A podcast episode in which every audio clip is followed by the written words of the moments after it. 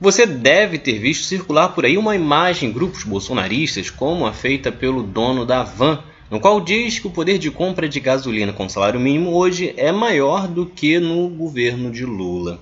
E aí fica o dilema: é fake news ou não é? O poder de compra hoje é realmente maior?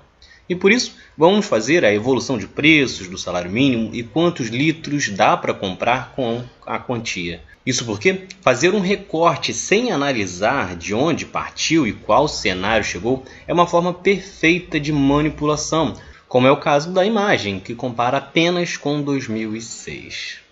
E aí vamos aos fatos. Sim, o salário mínimo hoje é de R$ 1.212. Porém, vamos tratar da gasolina até um pouco mais barata, baseado no preço médio, segundo dados da Vale Card, para termos um padrão e esse valor hoje é de 7,47, embora em muitas regiões o preço seja bem maior do que esse. Desta forma, é possível comprar 162 litros com um salário mínimo.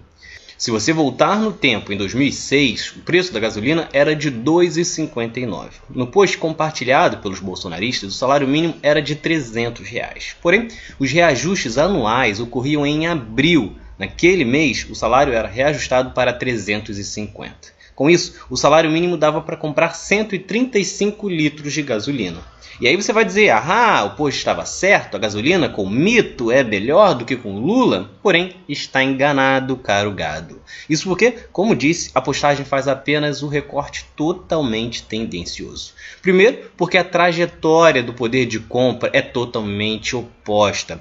Lula assume o Brasil em 2003, quando o salário mínimo tinha poder de compra de 100 litros.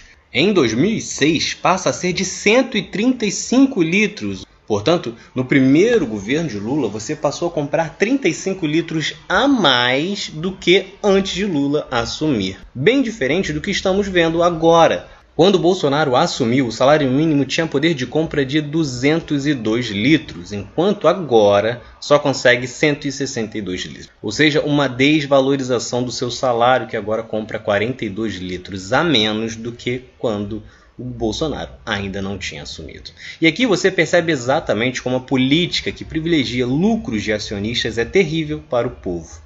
Entre 2003 e 2016, durante os governos de Lula e Dilma, quando o preço era controlado, a gasolina subiu de R$ 2,00 para R$ 3,73, portanto, menos do que o dobro, enquanto o salário mínimo foi de 200 para 880, ou seja, quatro vezes mais. O poder de compra foi de 100 litros para 235 litros com o salário mínimo.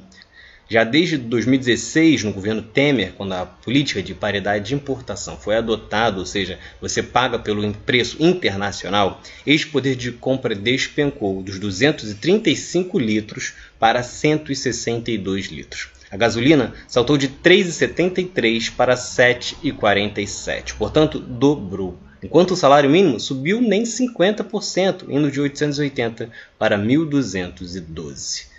Só para você ter uma dimensão com o salário mínimo atual, para você ter o mesmo poder de compra do que no governo do PT, a gasolina teria que custar no máximo 5,9.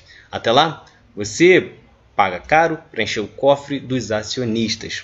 Só no ano passado foram distribuídos 63 bilhões de reais para os acionistas, muitos deles fora do Brasil, graças a você, que paga caro para encher o tanque, paga caro por um transporte público e paga caro também no mercado, pois o aumento dos combustíveis afeta também os alimentos. Afinal, a distribuição é feita através do transporte viário.